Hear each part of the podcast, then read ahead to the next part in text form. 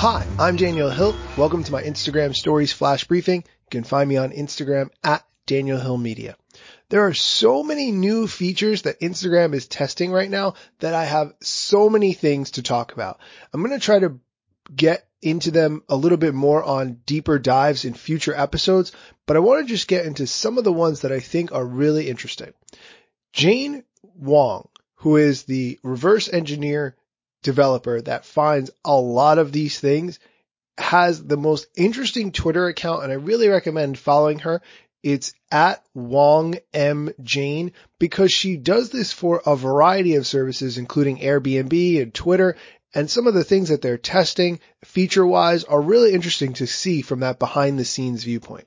She tweeted yesterday that Instagram is working on a redesigned post creation UI, which includes categories in gallery as cards with hashtag descriptions, cards with preview photos in a Ken Burns type effect, and a photo ratio toggle button that's now part of the photo curation UI.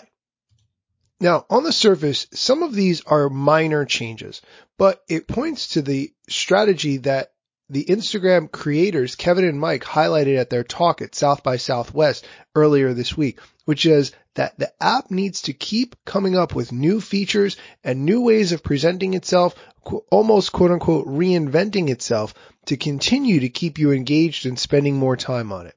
As a user, trust that Instagram always rewards in the algorithm posts that use these new features. So figure out how you can use them best to show your audience the things that you do.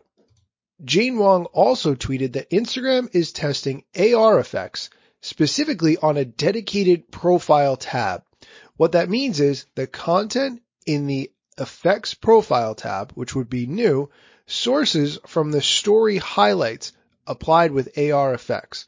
If you record a story and you use one of the filters, they're called AR effects, then you save it to your story highlights, you could have a profile tab specifically for all those things that people could see. That's one of the things that Instagram is testing.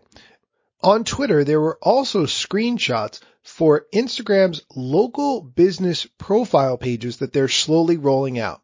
This would be within the app similar to how Google gives you business page information when you search for a particular business that you want to buy from or visit.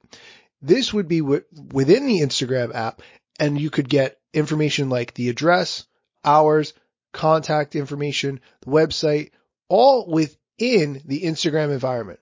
This makes a lot of sense because frankly, when I search for things now, a lot of times I do search Google, but I also search Instagram just as much, if not more, because I want to see recent pictures and who of my friends follow that particular business. So I think this is a really smart move. And if you see a business page pop up that you can grab for your own business, 100% do it right away. That's it for today's flash briefing. There was no question of the day today because there was so much Instagram news, but if you would like to be entered to win a free Amazon Echo Dot, you can go to bit.ly slash Daniel Hill Media, all lowercase, answer a couple of questions about what you think of this flash briefing and how I can make it better, and you'll be entered to win that Amazon Echo Dot. Thanks for listening.